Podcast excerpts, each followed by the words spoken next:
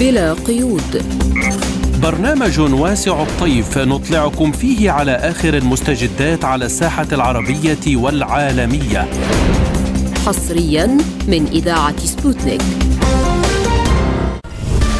ومن سبوتنيك في موسكو نرحب بكم مستمعينا إلى هذه الحلقة الجديدة من بلا قيود. نصحبكم فيها أنا نغم كباس. وأنا عماد الطفيلي والبداية بالعناوين. ما إمكانية إرسال أوروبا مقاتلين إلى أوكرانيا في حال فشل الهجوم المضاد؟ العالم العربي والإسلامي يحتفل بعيد الأضحى المبارك. روسيا تطالب الدول الأوروبية بإبلاغ مجلس الأمن بسير التحقيقات بشأن تفجير السيل الشمالي. الاتحاد الأوروبي يعتزم تقديم حزمة مساعدات لتونس لمكافحة الإتجار بالبشر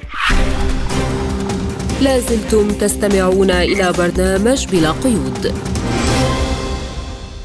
نبدأ التفاصيل من ما قاله الرئيس الروسي فلاديمير بوتين عن حجم الخسائر التي تكبدتها القوات الأوكرانية منذ بدء الهجوم المضاد. с 4 6 то есть с момента начала так называемое контрнаступление منذ بدء ما يسمى بالهجوم المضاد هناك فقد العدو 259 دبابة و780 عربة مدرعة وفقط في اتجاه أوريكوفسكي الذي يعتبره العدو الاتجاه الرئيسي للهجوم خلال الأيام السبعة الماضية وحدها خسر العدو 280 قطعة من المعدات منها 41 دبابة و102 من المركبات المصفحة وهذا كله نتيجة لأعمالكم وأعمال رفاقكم ولهذا تستحقون كل الامتنان ونقلت وسائل إعلام غربية عن مصادر في حلف الأطلسي أن الأمين العام للحلف يانس ستولتنبرغ الذي تنتهي ولايته في سبتمبر المقبل قد يظل في منصبه لمدة عام آخر فما تأثير ذلك على روسيا؟ عن هذا السؤال أجاب المحلل السياسي يغور خلمجورف بقوله لسبوتنيك Как я понимаю, оставление Столтенберга – это скорее для нас выгодный вариант. إن تمديد فترة ستوتنبرغ ليس هو الخيار الأسوأ بالنسبة لنا لأن البريطانيين كانوا حريصين بشدة على أن يحلوا محله وهم المعروفون بأنهم المحرضون الرئيسيون في هذا الصراع حيث يذهبون إلى أبعد من الأمريكيين في اقتراح أساليب حرب شريرة وعدوانية على أوكرانيا نفسها. عندما ترى أن نظام كييف قد فعل شيئا قذرا وارهابيا بشكل خاص فهناك دائما علامات على وجود مستشارين إنجليز في هذه المؤامرة. إن ظهور رئيس الوزراء البريطاني السابق بوريس جونسون أو أي شخص آخر على رأس حلف الناتو يعني أن الناتو سيكون أكثر نشاطا في التحريض على هذا الصراع. وبهذا المعنى فإن ستولتنبرغ مسؤول أوروبي رسمي أكثر هدوءا وكسلا ولا يوجد فيه هذا الخوف الإنجليزي المسعور من الرهاب الروسي.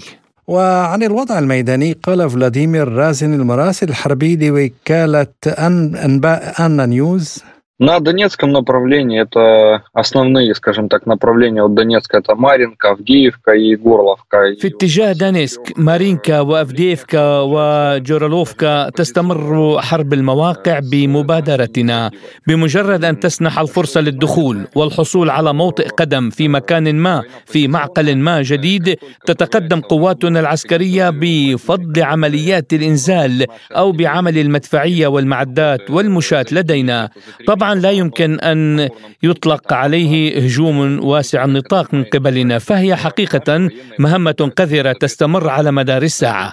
خلال العملية العسكرية الروسية الخاصة لم يتم إعطاء متر واحد في اتجاه دانيسك. نحن نتحرك فقط إلى الأمام. لماذا ينتظرون الآن تحشيد القوات بالقرب من خط التماس في مارينكا وأفديفكا؟ ليس من أجل منح العدو الفرصه لاحقا والقيام بنوع من التقدم ولكن من أجل تدميرهم في أماكن تحشدهم. خلال يوم واحد دمر طاقم دبابة واحد مخبأ للعدو تحشد فيه حوالي 15 شخصا ودبابة أوكرانية. هذا وأعلنت الولايات المتحدة عن حزمة مساعدات عسكرية جديدة بقيمة 500 مليون دولار لأوكرانيا. وحول تأثير هذه المساعدات على المعركة قال الخبير العسكري أناتولي ميتفيتشوك إن حزمة المساعدات الجديدة هي في الواقع لا شيء ولا تشكل أي خطر. إن مبلغ 500 مليون مقابل حرب كهذه تخوضها أوكرانيا ليس شيئا على الإطلاق. يوم معركة للواء مشاة آلي عادي يحتاج لحوالي عشرة آلاف قذيفة من عيارات مختلفة. فكيف إذا كان هناك ثلاثة أو أربعة منهم؟ فستكون الحاجة إلى الملايين من الاحتياطات ولكن لا يوجد شيء من هذه الاحتياطات. هذا كله عبارة عن بروتوكول نوايا يعني أنتم يا رفاق قاتلوا وسندعمكم بطريقة ما. وهذا يعني أن مبدأ القتال حتى آخر أوكراني يستمر في العمل. وتحدث ميخائيل تسيبن وهو أسير حرب أوكراني عن ممارسات نظام كييف قائلا لسبوتنيك.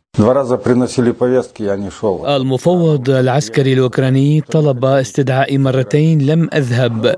وصلوا في الصباح الباكر وأخذوني إلى القوات المسلحة لأوكرانيا. أولئك الذين لا يريدون الذهاب تم أخذهم بالقوة. يتم القبض عليهم في الشوارع ويتم اقتيادهم.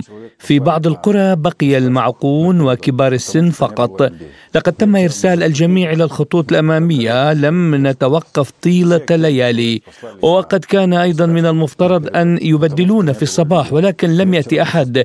بسبب نقص الأشخاص والقيادة العسكرية الأوكرانية ترسل أشخاصا غير مدربين إلى خطوط التماس وهناك سرعان ما يستسلمون. على صعيد متصل قالت وزيرة الخارجية الألمانية أناليا بيربوك بعد محادثات مع نظيرتها الجنوب أفريقية ناليدي باندور في العاصمة الإدارية بريتوريا إن هناك تغييرات في موقف جنوب أفريقيا من الصراع في أوكرانيا. بدورها قالت بندور إن الجمهورية تؤيد بدء المفاوضات بين موسكو وكييف موضحة أن الرحلة الأخيرة لبعثة حفظ السلام من الدول الأفريقية إلى روسيا الاتحادية وأوكرانيا تبعث على التفاؤل. ولمناقشة هذا الموضوع ينضم إلينا عبر الهاتف الخبير بالشؤون الإفريقية الأستاذ إدريس حميد أهلا بك سيد إدريس في برنامج بلا قيود. أهلا وسهلا مرحبا. يعني أبدأ من ما قالته وزيرة الخارجية الألمانية وهي في جنوب أفريقيا بأنه هناك تغيير في الموقف الأفريقي آه، لما يحدث في أوكرانيا. ما الضغوط التي يمكن أن تمارسها ألمانيا برأيك؟ وأيضا أوروبا يعني على القارة السمراء لتغيير موقفها مما يحدث في آه، أوكرانيا؟ آه، شكرا على الاستضافة وتحية للمتتبعين وإلى حضرتكما. آه، نعتقد أن هذه الجولة التي تقوم بها وزيرة الخارجية الألمانية إلى جنوب أفريقيا وجنوب أفريقيا معروفة دولة كبيرة ودولة عضو في البريكس محاولة متأخرة للضغط على جنوب أفريقيا ومن خلالها على الدول الأفريقية آه، التي ترتبط بعلاقات آه، آه، تاريخية مع روسيا ابان الاتحاد السوفيتي. ومما زاد وفي اعتقادي أن هذه المهمة لم تكن موفقة هو استمرار الحرب في أوكرانيا. وأيضا اتضحت لكثير من الدول الأفريقية النوايا الأمريكية والغربية فيما يتعلق بهذه الحرب وفيما يخص من الجانب الاقتصادي وتداعيات الأزمة الاقتصادية التي أثرت على على العالم على الدول الإفريقية، إذ أن آه، روسيا آه، تتعامل آه، مع الدول الإفريقية بنوع تعامل ناعم من خلال مصالح اقتصادية وأيضا تعامل عسكري ونذكر قمة سوتشي القمة الروسية الأفريقية التي تنعقد كل ثلاث سنوات وما يحدث الآن في العالم، لذلك نعتقد إن ألمانيا آه، أيضا هي متضررة من آه، من من هذا آه، هذا الانحياز الكبير في الحرب في أوكرانيا وتخليها عن تعاونها وشراكتها مع روسيا. طيب ما هي أساليب الضغط يعني سيد إدريس؟ ما هي أساليب الضغط الأمريكي الأوروبية عفوا على أفريقيا أو على جنوب أفريقيا؟ هل هي ربما اقتصادية؟ أو أنهم ربما يعيدونها بامتيازات معينة؟ هي اقتصادية. ولكن نعرف أن الآن جنوب أفريقيا دولة دولة كبيرة ودولة مؤسسة في البريكس وتنظر إلى مصالحها مع الصين ومع روسيا الاتحادية ومع بقية الدول. وهذا هو منتظم جديد اقتصادي سيكون بديل بديل جديد سوف يثير الفضول لهذه الدول من خلال تفعيل هذا هذا هذا المنتظم. وقد جربت التعاملات الاقتصادية مع الولايات المتحدة الأمريكية والآن النظام العالمي الجديد والمتغيرات الجديدة وأيضا دخول الصين. فكل ذلك يعني جنوب أفريقيا دولة كبيرة. لا, لا يمكن أن يتم الضغط عليها وهي تبحث عن مصالحها. أيضا هناك دول أفريقية أخرى اصغر ربما لن لن تستجيب لهذا لأن ألمانيا أيضا لها مصالح في أفريقيا وهي الآن نعتقد أنها تبحث عن مصالح لأمريكا لأن ألمانيا أعتقد أنها مجبرة للتعامل مع الولايات المتحدة الأمريكية وكعراب من خلال هذه الزيارة. وهذا هو هو انعكاس سلبي للاتحاد الأوروبي وسوف يتضح هذا لأن الدول أصبحت واعية وتفهم يعني هذه الضغوطات. لذلك لا أعتقد أن هناك يعني ما زال هناك فرص لنجاح المبادرة الإفريقية برأيك بعد كل هذا التحرك الأوروبي بعد رفض كييف لهذه المبادرة؟ يعني يوجد فرص للمبادرة الإفريقية. ما زال هناك إمكانية.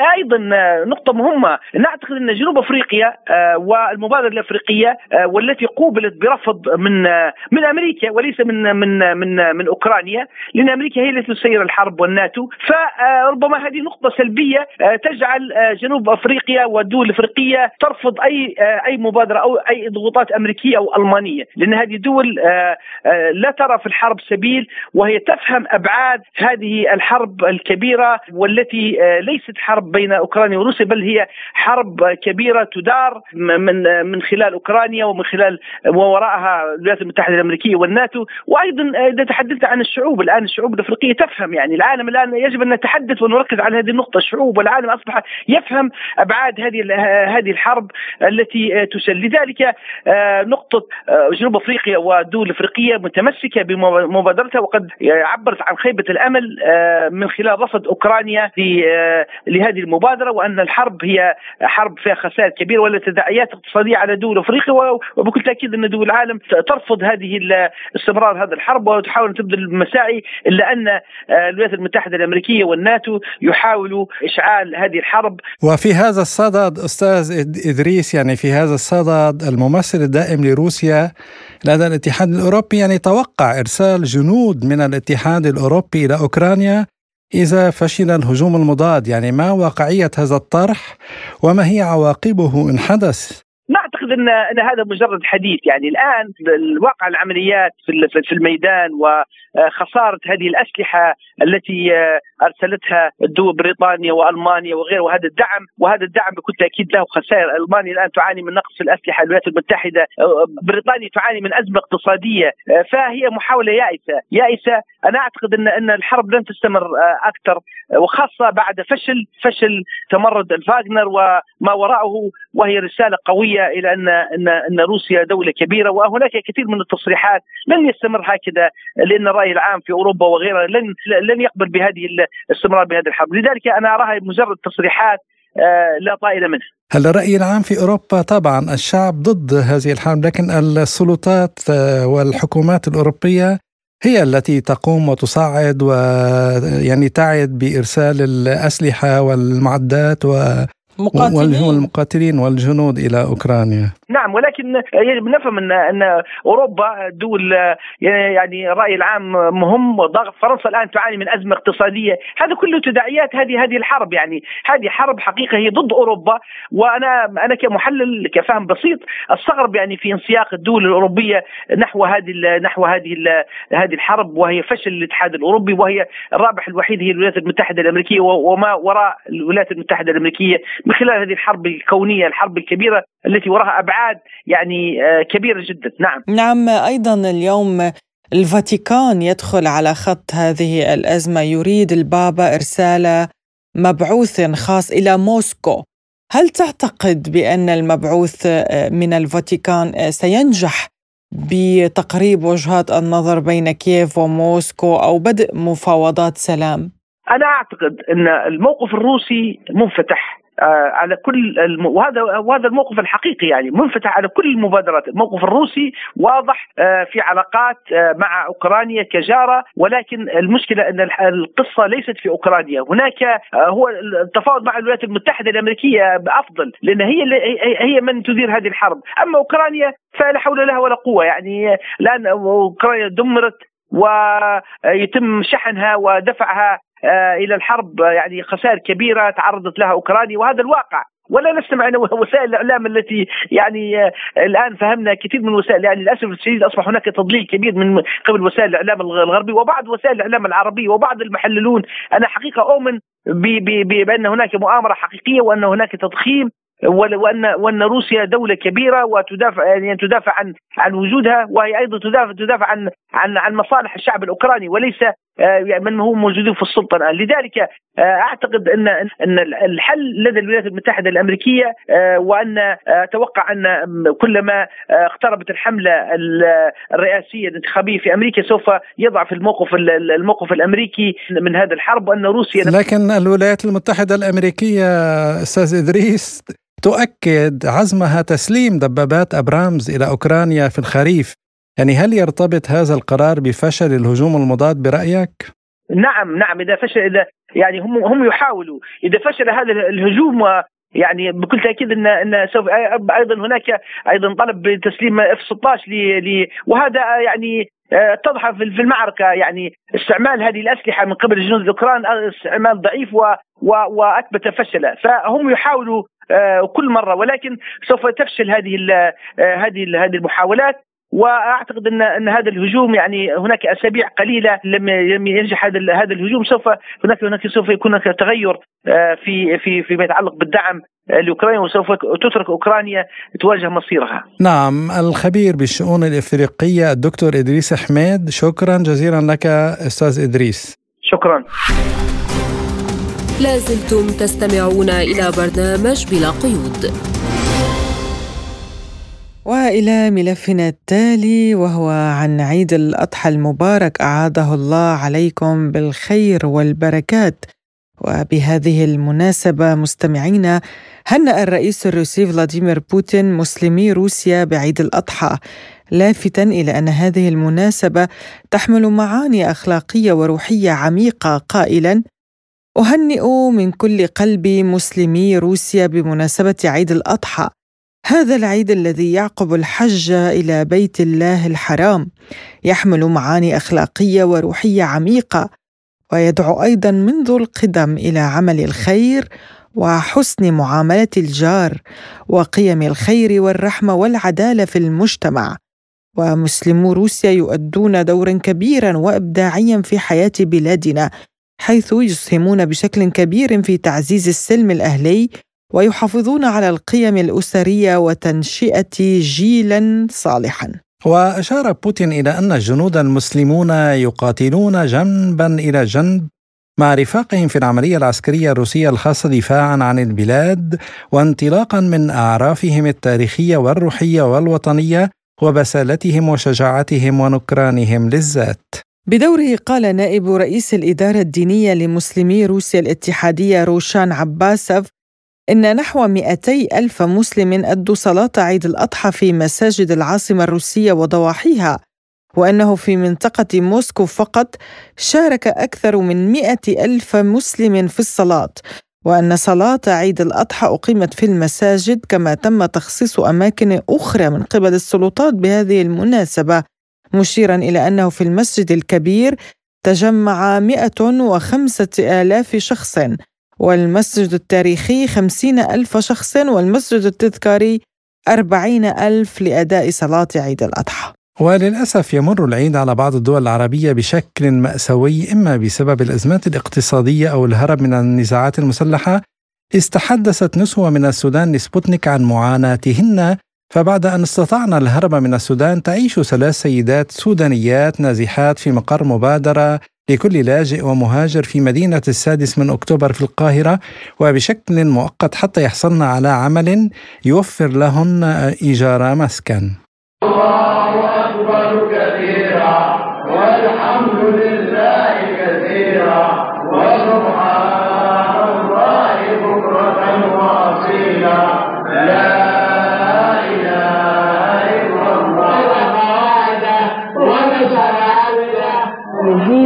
مصر يوم 27 خمسة. جينا نزلنا واحدة والله ما بنعرفها. نزلنا قعدنا معاه وصفت لي هنا المبادرة وجابتني هنا وقالت لي تقعد مع الناس نازل نازل بيأجروا للناس وكذا. بعدين هنا قلت لها خلاص ما مشكلة. جابتنا هنا ليه؟ خليه لما جينا الدار هنا وقعدنا اتعرفنا على بعض. لا ما أنا أنا ما بعرفها أنا في مدرمان وهي في الخرطوم ما نعرفش بعض. يعني ما في زول بيعرف الثاني. لا اله الا الله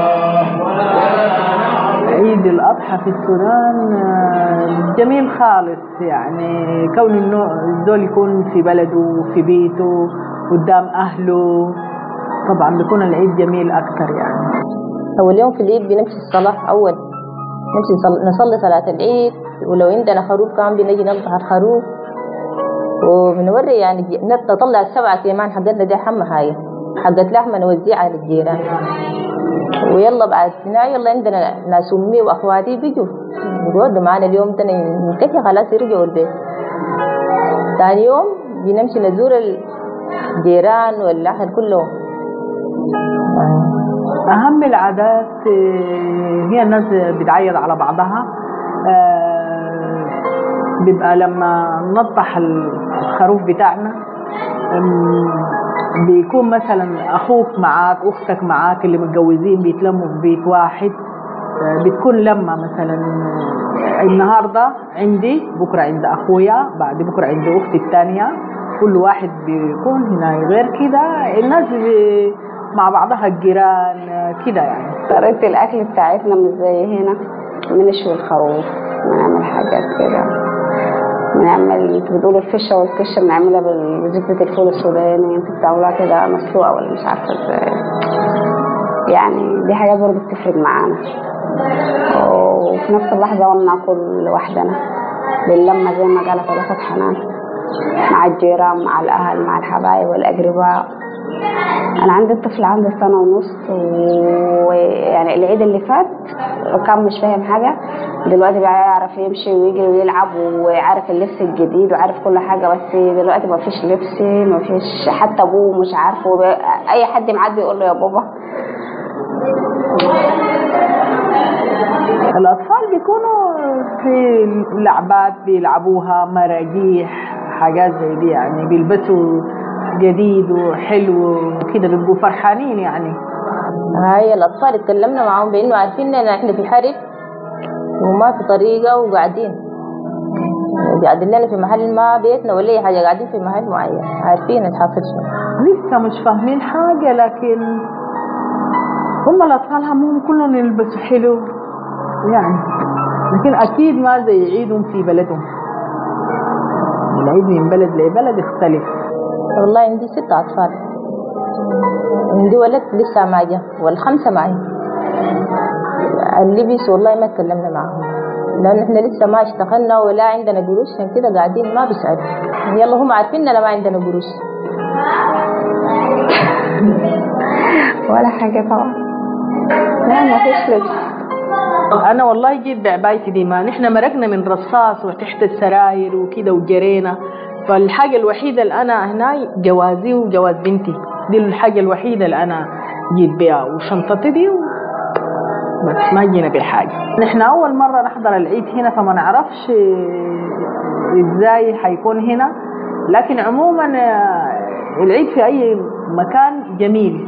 مش عارفة هنا العيد حيكون كيف بس أكيد ما زي هناك فاقدين ناسنا فاقدين الناس اللي كنا بنلم معاهم. عاداتنا تقاليدنا كل بلد لها عاداتها وتقاليدها. أكيد هنا ما. يا تعرفنا على اثنين. خلاص. أكتر دعاء ربنا يزيح الغمة من بلدنا. ونرجع بلدنا وبلدنا ترجع زي أول حلوة وكويسة من غير حرب من غير ظلم من غير العيد الجاي إن شاء الله بلدنا تصلى ونرجع نكون زي أول البلد البلد تصلح إن شاء الله. مراسلنا في القاهرة محمد حميدة أهلا ومرحبا بك أستاذ محمد. آه، مرحبا زميل عماد. كل عام وأنتم بخير جميعا. كل عام وأنتم بخير وأضحى مبارك. وخبرنا عن أجواء العيد في القاهرة. وبعتقد أنه يعني أجواء كتير مفرحة ومثيرة. يعني بعد التحية مرة أخرى كما آه، جرت العادة في آه، القاهرة. في العديد من المناطق شاهدنا اليوم تجمعات كثيرة ربما أن بعض المناطق خصصت ساحات كبيرة لصلاة العيد. حرصت أيضا هذه التجمعات في بعض المدن كما شاهدنا على سبيل المثال في مدينة بدر في المحافظات آه، مدينة أكتوبر في القاهرة آه، أيضا على ضفاف النيل وفي الإسكندرية أيضا وفي العديد من آه، المدن الكبرى والقرى أيضا. هذه التجمعات صباح اليوم يعني فرشت الساحات ببعض الزينة والبلالين صباحا وفي القرى أيضا يحرص الأطفال على ربما آه، الحصول على بعض الألعاب النارية التي يطلقونها بعد آه، صلاة العيد مباشرة ابتهاجا بعيد آه، الأضحى المبارك. أيضا من ضمن العادات أن في بعض القرى والأرياف وربما المدن الصغيرة يحرص أهل القرية عذرا على معايدة جميع أهل القرى. يعني نجد الشباب والرجال ربما يطوفون ليعيدوا على كل أهل القرية بيتا بيتا بأجواء من الفرحة والسرور. الخروج نعم وأذكر في القاهرة في حديقة آه، آه، جامعة الأزهر. حديقة الأزهر نعم بالفعل. يعني هذه آه، الحديقة دائما ما نرى فيها تجمعات كثيرة الحقيقة ربما للمصريين ولغير المصريين.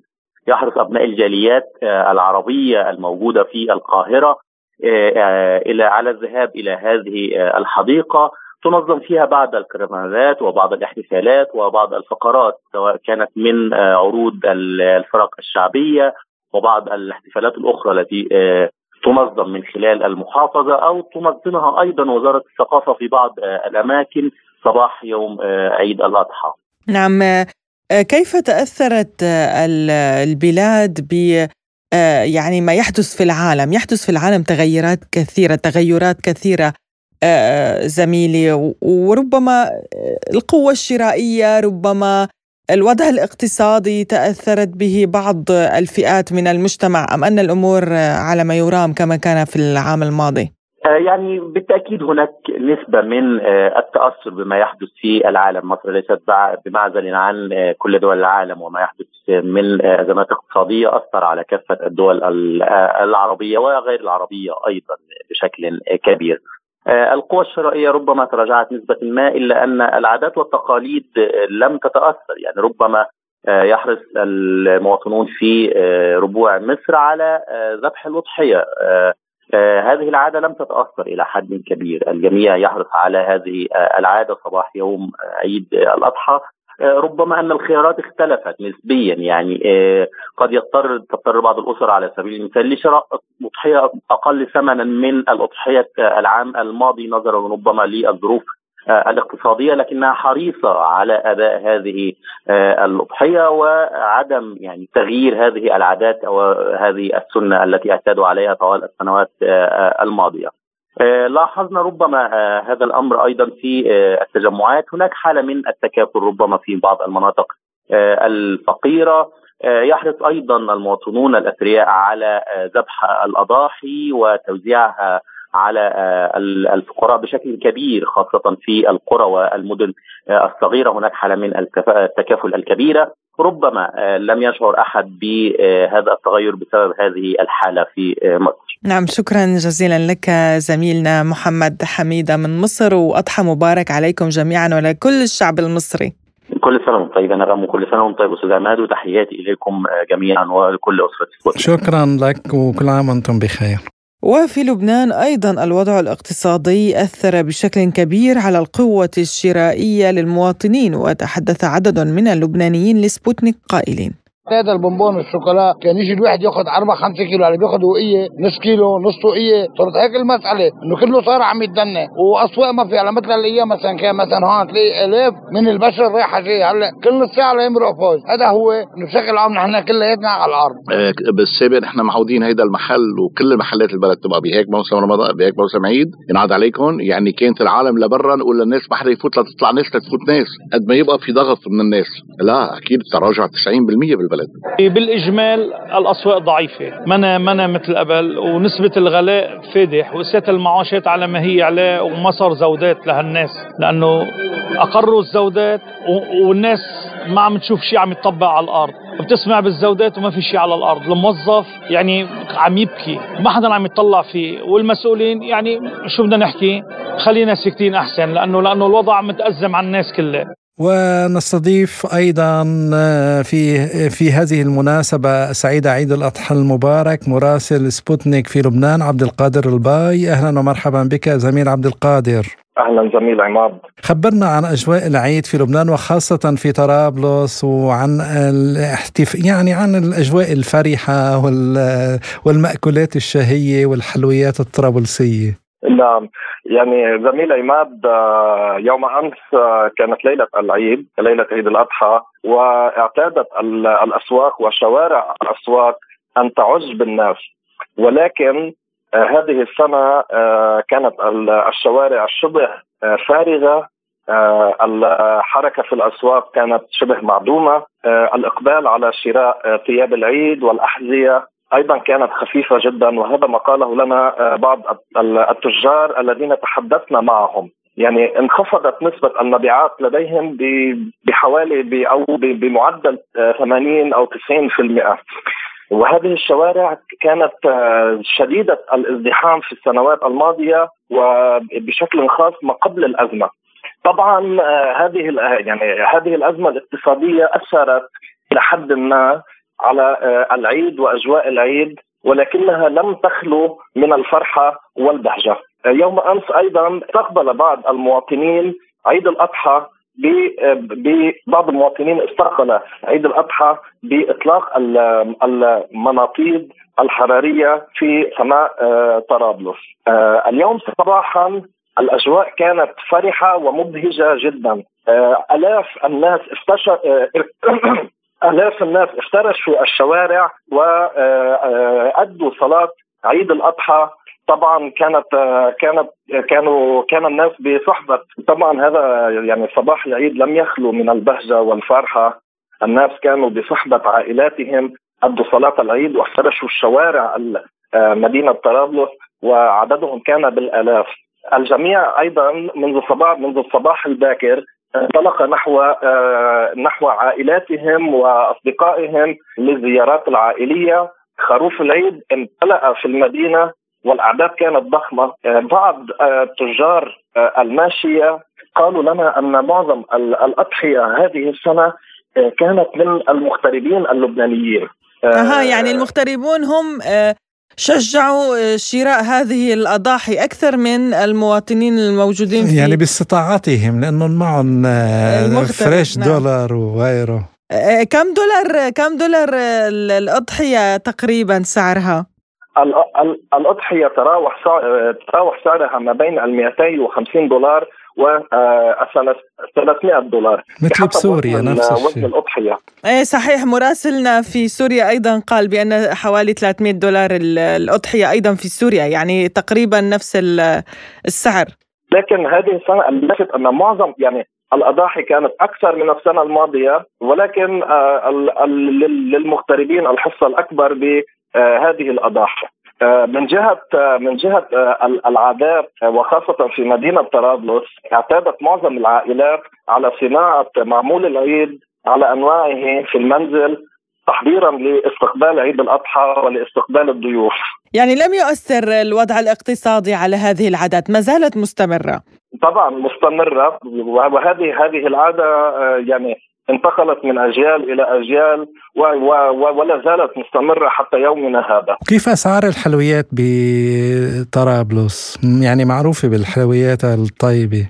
أسعار الحلويات تختلف من متجر إلى آخر ولكنها جميعها طبعا تم تسعيرها بالدولار الأمريكي الإقبال كان جيد إلى حد ما على حلويات العيد ولكن كل بحسب قدرته الشرائية ومن أي متجر وإلى آخره. ربما فضل الناس يعني عمل الحلويات في المنزل بدل من الشراء بسبب الأسعار؟ طبعا يعني في بعض الناس فضل فضل أن أن شو بيقولوا له يخبز. نعم بعض الناس فضل أن يخبز معمول العيد في المنزل. البعض الآخر قلل يعني من كمية ربما كمية الشراء. يعني الوضع المادي بشكل عام كان له تأثير قوي على هاي المسألة. طبعا طبعا. بشكل كبير الوضع المادي أثر بشكل مباشر على الناس وحتى على التجار. إن شاء الله العام القادم والعيد القادم تكون الظروف أفضل في لبنان وفي كل دول العالم العربي. شكرا جزيلا لك مراسل سبوتنيك في لبنان عبد القادر الباي على كل هذه التفاصيل. كل عام وأنت بخير. كل عام أنت بخير. وأنت بألف خير جميعا يعني وأيضا ينضم إلينا من حلب السورية مراسل سبوتنيك هناك مصطفى رستم أهلا بك زميلنا كل عام وأنت بخير أضحى مبارك وأنتم بخير ينعاد عليكم بالصحة والخير والعافية زملاء الأعزاء. يا أهلا بك وعلى جميع الشعب السوري يا رب الشعب السوري يعاني من أزمة خانقة اقتصادية. كيف أثر ذلك على أجواء العيد؟ كيف هو الوضع اليوم في حلب يعني وأنت تحتفل في هذا اليوم المبارك؟ بالطبع الاحتفال في هذا اليوم المبارك له نكهة وطعمه دائما مختلفة. في حلب القديمة وفي حلب الحديثة أيضا. هناك الأجواء مظاهر العيد حاضرة ويعني دائما موجودة.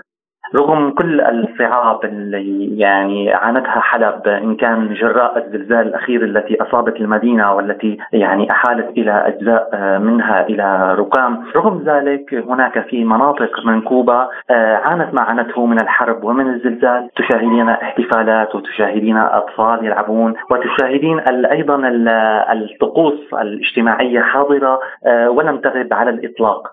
طبعا في حال كما ذكرت القدرة الشرائية أثرت أيضا على على المواطنين وعلى المستهلكين حيث تشاهدين أيضا نوع من أنواع الأعباء المالية التي يعني يتكبدها الناس جراء التكاليف العالية لمستلزمات واحتياجات العيد إن كانت للأطفال أو للكبار على حد سواء.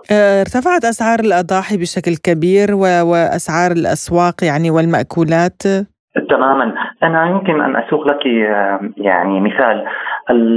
من خلال حديثنا مع رئيس يعني جمعية اللحامين في حلب أشار إلى أن يعني الأضاحي العيد هناك هناك عدم إقبال أو احجام معين لسبب ارتفاع هذه الأضاحي. اليوم الأضحية تكلف أكثر من ثلاثة ملايين ليرة سورية أي ما يعادل قرابة يعني يعني فينا نقول تبلغ بالتقريب 300 دولار إن كانت الاضحيه الواحدة وهذا شكل عبء على حتى على المقتدرين وعلى الميسورين يعني ال ال ما السبب ما السبب مصطفى يعني هو ندرة في عدد الأضاحي أو ماذا؟ تماما. هناك احتياجات. هناك اولا يعني فكرة الماشية وتكاليف الإنتاج وتكاليف تربيه الماشية ازدادت من اعلاف ومن ومن أيضا يعني تسويق ومن مستلزمات الإنتاج الثانية يعني للثروة الحيوانية أيضا التي عانت كمان أيضا في ظل الحصار الخانق وفي ظل يعني الحصار الأقتصادي وفي وفي ظل زيادة الإنتاج زيادة أيضا تكاليف الإنتاج زادت هذا هذا زاد زاد يعني الأعباء أيضا على مربي الماشيه فلذلك انعكس هذا الشيء على نوعية الأضاحي وعلى بقية الأسعار. نعم شكرا جزيلا لك مصطفى رستم مراسل سبوتنيك في حلب. شكرا لك وأضحى مبارك مرة أخرى كل عام وأنتم بخير. وأنتم بخير. وبدورنا من موسكو نهنئ كافة من استديوهاتنا في موسكو نهنئ كافة المسلمين في العالم العربي والإسلامي بعيد الأضحى المبارك. عاده الله عليكم باليمن والخير والبركات. كل عام وأنتم بألف خير. وكل عام وأنتم بخير. لازلتم تستمعون إلى برنامج بلا قيود. وإلى موضوع آخر يخص التحقيقات في تفجير السيل الشمالي وفي عن آخر هذه التطورات كما قال يعني دمتري بوليانسكي في مقابلة صحفية النائب الأول للممثل الدائم لروسيا لدى الأمم المتحدة قال يعني يتوجب على الدول التي تجري تحقيقات في أعمال التخريب على خطوط أنابيب الغاز نورد ستريم ونورد ستريم 2 إبلاغ مجلس الأمن الدولي بشأن التقدم الذي تحرزه. وبحسب بوليانسكي أشارت روسيا في اجتماع لمجلس الأمن في منتصف حزيران يونيو الجاري إلى ضرورة قيام سلطات ألمانيا والدنمارك والسويد بإبلاغ مجلس الأمن الدولي بسير التحقيقات. وللتعليق على هذا الموضوع إليكم ما يقوله لبرنامجنا الباحث في الشؤون الدولية محمود علوش. طبعا هناك الكثير من الصحافة الغربية تحدثت بشكل واضح نقلا عن مصادر استخباراتية غربية عن ضلوع اوكرانيا في عملية تفجير خطوط الانابيب وأنا تقديري لا تريد الدول الغربيه أن تصل إلى نتيجة في التحقيق لأن هذه النتيجة بالطبع ستحرج الدول الغربية وستحرج أوكرانيا. لا يوجد هناك أي شكوك بتقديري في العواصم الغربية عموما بأن أوكرانيا كانت وراء هذا التفجير من أجل دفع الدول الغربية إلى آه، تجديد عدائها مع روسيا. ومن أجل أيضا استخدام الطاقة كأحد أوراق الحرب رغم أنه كان الاعتقاد السائد بأن روسيا من مصلحتها أن تعمل على آه، استخدام الغاز الذي تصدره إلى أوروبا كوسيلة من أجل الضغط على آه، الدول الأوروبية الا انه أيضا أوكرانيا بتقديري سعت من خلال آه، استهداف خطوط الانابيب إلى إدخال مسألة امدادات الغاز على خط المواجهة مع روسيا. هناك نقطة مهمة جدا وهي أنه الدول الغربية بعد والدول الأوروبية بعد الحرب الروسية الأوكرانية لم تعد قادرة على تشكيل سياسات الطاقة بمعزل عن الولايات المتحدة الأمريكية. شاهدنا كيف أن ألمانيا تحت الضغط الأمريكي تخلت عن خط نورد ستريم اثنين لتصدير الغاز أو استيراد الغاز من روسيا وأيضا كان هناك ضغط أمريكي كبير على الدول الأوروبية من أجل الحد من اعتمادها على الغاز الغاز من روسيا. وكانت الولايات المتحدة الأمريكية حتى تجاريا مستفيدة ليس فقط سياسيا يعني استطاعت الولايات المتحدة الأمريكية بعدما دفعت الدول الأوروبية إلى آه، يعني الحد من تقليص شرائها للغاز الروسي. استطاعت أن تعطي الدول الأوروبية الغاز المسال وتصدر إليهم الغاز المسال لذلك بتقدير المعضلة الأساسية بالنسبة للأوروبيين فيما يتعلق بمسألة الطاقه هو أنهم أصبحوا عاجزين بشكل متزايد على تشكيل سياسات للطاقة مستقلة بمعزل عن الضغط الأمريكي وعما تريده الولايات المتحدة الأمريكية. وعن إمكانية تحقيق روسيا للعدالة في هذا الأمر يقول علوش يعني طالما أنه ال ال في ظل هذا الصراع الروسي الغربي وطالما أنه الولايات المتحدة الأمريكية آه، هي الداعم الأكبر لأوكرانيا حاليا وطالما أن الغرب منخرط بشكل كبير في دعم أوكرانيا آه، في هذه الحرب استبعد أن يكون هناك أي آه، قدرة للمنظمات الدولية على التوصل إلى تحديد المسؤول عن آه، هذه الأعمال التخريبية.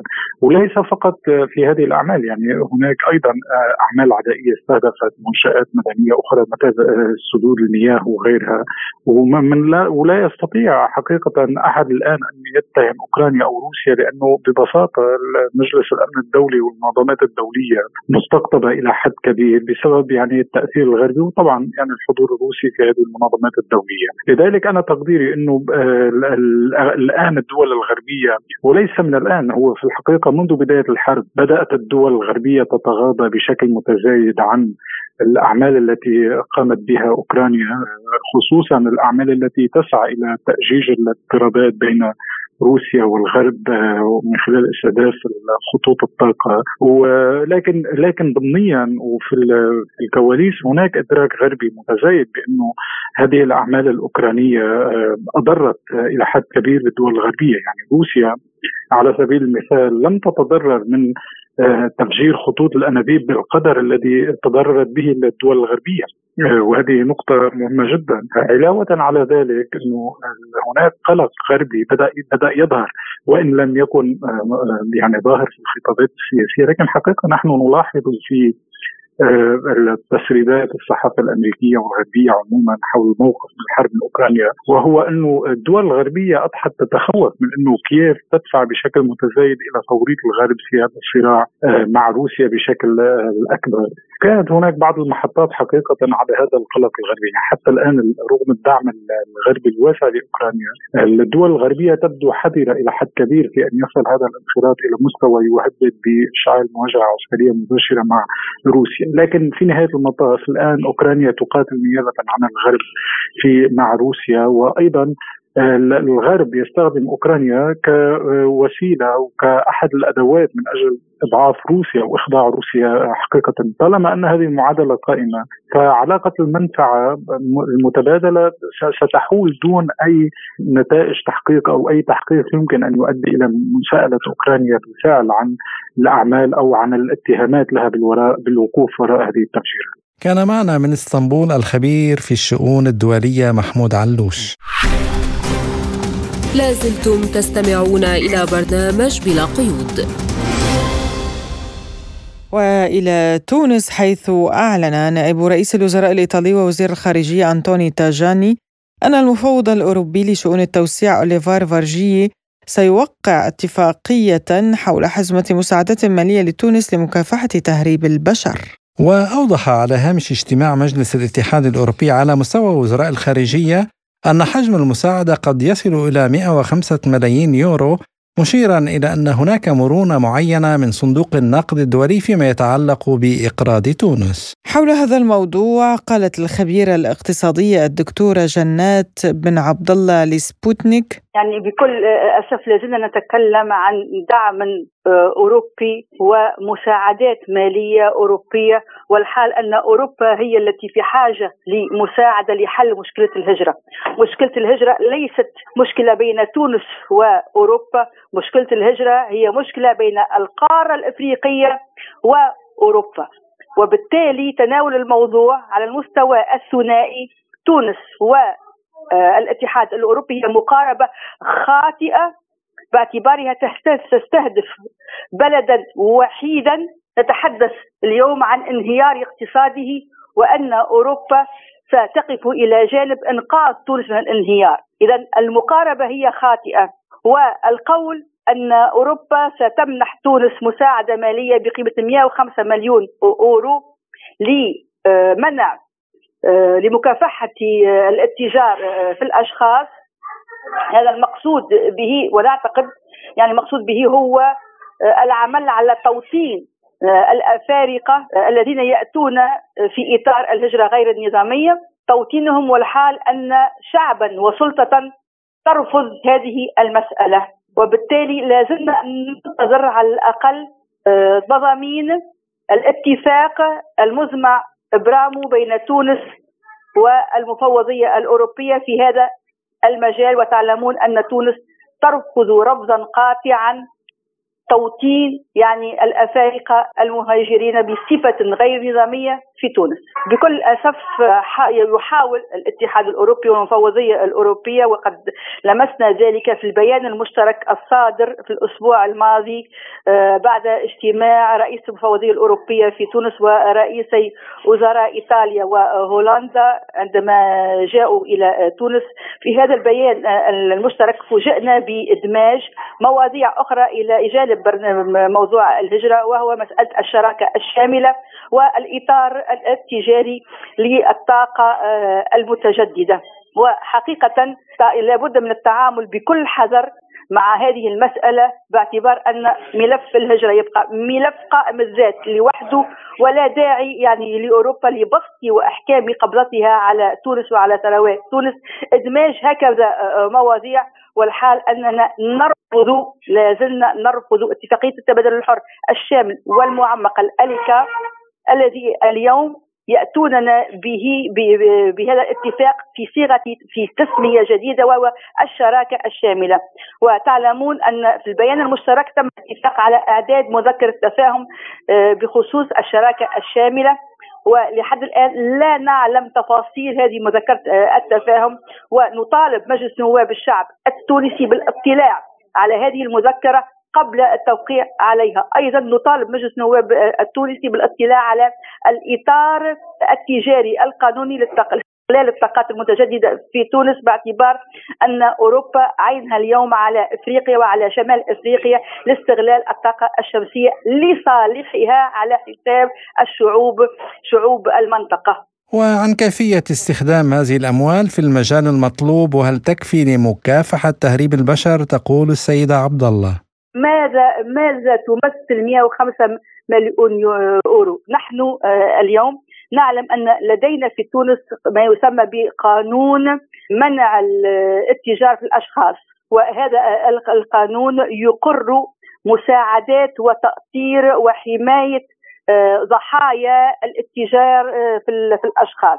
ونعلم أن أحد صيغ هذا الاتجار هي يعني الهجرة غير النظامية وبالتالي المعلومة الدقيقة.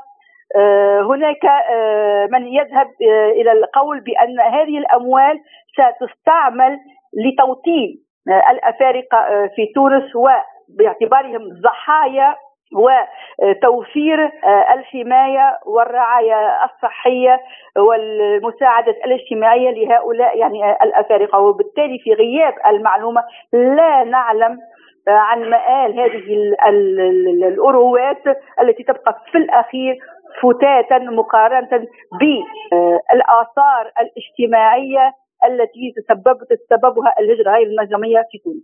كانت هذه مداخلة الخبيره الاقتصاديه الدكتوره جناد بن عبد الله. لازلتم تستمعون إلى برنامج بلا قيود. وإلى موضوعنا الأخير عن العلاقات الروسية المصرية فيما يخص التعاون مع روسيا لنقل وتوطين تكنولوجيا الأقمار الصناعية. قال الرئيس التنفيذي لوكالة الفضاء المصرية الدكتور شريف صدقي إن الجانب الروسي أبدى استعداده للتعاون الكبير مع مصر بشأن نقل وتوطين تكنولوجيا الأقمار الصناعية. وأضاف في حوار خاص مع سبوتنيك أن الجانب المصري ناقش مع وفد وكالة الفضاء الروسية روسكوسموس الذي زار القاهرة في الخامس والعشرين من يونيو حزيران الجاري ناقش آليات تطوير التعاون الروسي المصري في الفضاء وأعداد مذكرة تفاهم للتوقيع عليها الشهر المقبل. هو طبعا إحنا يعني اللقاء ده كان لقاء مثمر جدا آه، في بدايته كان في عرض من جانب وكالة الفضاء المصرية عن آه، الإمكانيات اللي موجودة فيها والخطط آه، بالنسبة لنا للإطلاقات والإطلاقات اللي تمت في الماضي والإطلاقات المستقبلية وخطة الوكالة في توطين تكنولوجيا الاقمار الصناعية. الجانب الروسي برضو عرض الإمكانيات الموجودة في روسكوزموس وتم النقاش في سبل التعاون المختلفة. والحقيقة كان لقاء مثمر جدا لأن في توافق كبير جدا بين الرؤى المصرية والروسية في مجال الفضاء. تم الاتفاق إن إحنا نصيغ آه، مذكرة تفاهم يتم توقيعها في القريب العاجل إن شاء الله. طيب آه، مصر وروسيا إن شاء الله. ما طبعا يعني الإطار العام هو إطار آه، يعني نقل وتوطين تكنولوجيا الاقمار الصناعيه هو ده ده الإطار العام للتعاون يعني. وعن أبرز أوجه التعاون الحالي وما إن كانت هناك مشروعات مشتركة أو مجالات محددة يتم العمل عليها بين مصر وروسيا يقول صدقي. دي هتبقى زي ما تقول هي يعني بتبقى كفر لكل الأعمال اللي هتتم بعد كده، يعني دي بتبقى إطار عام للتعاون ما بين مصر وما بين روسيا في مجال توطين تكنولوجيا الاقمار الصناعيه. آه وبعد كده بقى بنحدد مشاريع محددة في نشاطات معينة مثلا في الحمولة الفضائية في أنواع معينة من الاقمار الصناعيه في تطوير التكنولوجيات في تدريب في بقى أمور كثيرة إحنا اتكلمنا فيها الحقيقة آه كلها آه يعني آه موضع اهتمام للجانب المصري والجانب الروسي في توطين تكنولوجيا الاقمار الصناعية. موضوع رواد الفضاء ما هواش الاولويه الأولى بالنسبة لنا دلوقتي يعني. الموضوع ده بيندرج تحته مشروعات كبيرة جدا يعني. فهو ده ال ده ال الأساس بتاعنا هو أو العنوان العريض يعني هو تكنولوجيا الاقمار الصناعية. ده بيندرج تحت طبعا تدريب مشاريع كثيرة جدا يعني. لأن فيها أنظمة فرعية كثيرة وفيها أمور كثيرة يعني. إحنا م. كمان كمان استكملنا اللي هو التجهيزات بتاعة مركز التنميه والتكامل والاختبار واستخدمت في اختبارات آه، مصر 32 دي كانت أول مرة تحصل في مصر إن إحنا يتم اختبار قمر بالكامل آه، في مصر. فده انتهينا من الاختبارات ديت وإحنا جاهزين بقى إن شاء الله للخطوه اللي جاية اللي هي الإطلاق بإذن الله إن شاء الله. آه، مراقبة أرض اللي هو بيعمل تصوير بصري بدقة 2 متر. وطبعا ده بيخدم كل أهداف التنميه المستدامه للدوله المصرية. من أول متابعة بقى الأجواء حوالين الأراضي الزراعية وتحديد أفضل أنواع المحاصيل اللي تزرع في أي آه، مجال في الأجواء المختلفة في الجمهورية. إلى جانب طبعا تحديد مسارات الأنهار آه اللي هو التغيرات اللي بتحصل في التربة خاصة في الساحل الشمالية والدلتا اللي هو النهر اللي بيحصل في في الأرض نتيجة للبحر. الثروات المعدنية بالنسبة للتعدي على اراضي مملوكه للدولة بالنسبة للتنمية العمرانية متابعة المشاريع الكبرى في الدولة وان إحنا نتأكد إن هي بتحقق أهدافها كل ده هيتم عن طريق الصور اللي هتلتقط بالأمر إن شاء الله. بقول لحضرتك إحنا التجهيزات انتهت وتم استخدامها في آه، تجربة آه، واختبار القمر الصناعي مصر فات اثنين اوريدي تم في الوكالة الاختبارات الخاصة بالقمر الصناعي مصر المركز ده بيمكن من خلاله عمل سبع اختبارات أساسية للقمر اللي هي آه، محاكاة البيئة الفضائية. اللي هي محاكاة عملية الإطلاق وما يضعها من اهتزازات ويأثرها على الوظائف الكهربية والوظيفية للقمر آه، ما اللي هو تعرضه لل zero gravity اللي هو لما الجاذبيه بتختفي وازاي الألواح الشمسية تفتح آه، الاختبارات الخاصة بالحمولة الفضائية. والاختبارات الخاصة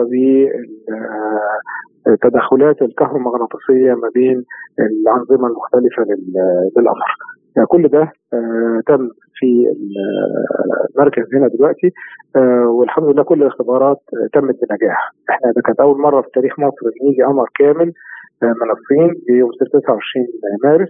وتم اختباره بالكامل داخل هذه وبشأن نقل وتوطين تكنولوجيا الأقمار الصناعية واستعداد الجانب الروسي لتحقيق ذلك أضاف الصدقي من الوكالة المركز ده جزء المركز ده مركز تجميع وتكامل واختبار ده اللي هو بيتجمع فيه ال components التصنيع القمر بالكامل ده ده بيمر بمرحله التصميم الأولانية وبعدين البرمجة وبعدين شراء ال components أو عمل ال components وبعدين التجميع والتكامل والاختبار إحنا في مصر بنهتم بالمراحل الاتيه نمره واحد ان إحنا تصميم القمر.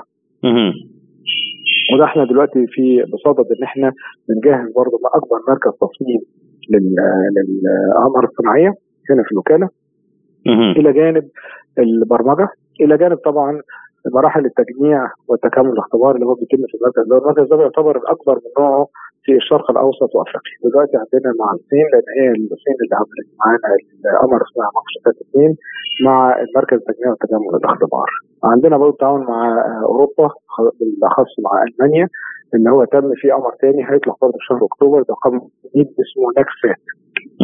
القمر ده إن شاء الله هيطلع في أكتوبر وتم برضو تصميمه وتصنيعه بالشراكة مع آه، شركة في المانيا فده آه، يعتبر حاجة ثانية يعني أو اتجاه ثاني يعني. إلى جانب طبعا إحنا عندنا بقى يعني مذكرات تفاهم موقعه مع وكالات فضاء مختلفة. هدفها طبعا إن إحنا بنتبادل الأفكار المشاريع التدريب الحاجات دي كلها يعني. وإن شاء الله بإذن الله إحنا متوقعين على آه، نهاية شهر سبتمبر القادم إن ينتهي آه، مراحل الانشاء كلها وتبقى آه، المدينة في وضع fully functional يعني إن شاء الله.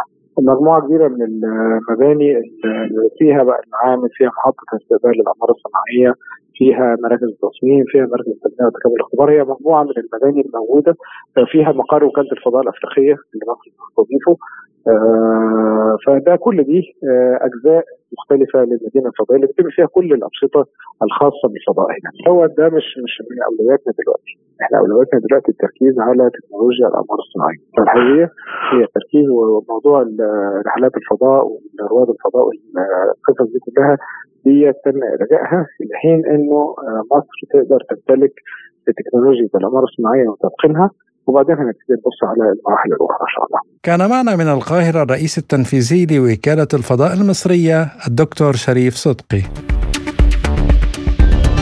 إلى هنا مستمعينا الكرام تنتهي حلقة اليوم من البرنامج كنا معكم فيها أنا عماد طفيلي وأنا نغم كباس ولا تنسوا الاشتراك بقناة أرب بوينت بودكاست على يوتيوب وفيسبوك وبودكاست وتويتر وهذه القناة مخصصة لتقديم برامج متنوعة اقتصادية سياسية اجتماعية ثقافية واطلاع العالم على حياة الشعوب العربية بشكل خاص. وشكرا لإصغائكم وإلى اللقاء. إلى اللقاء.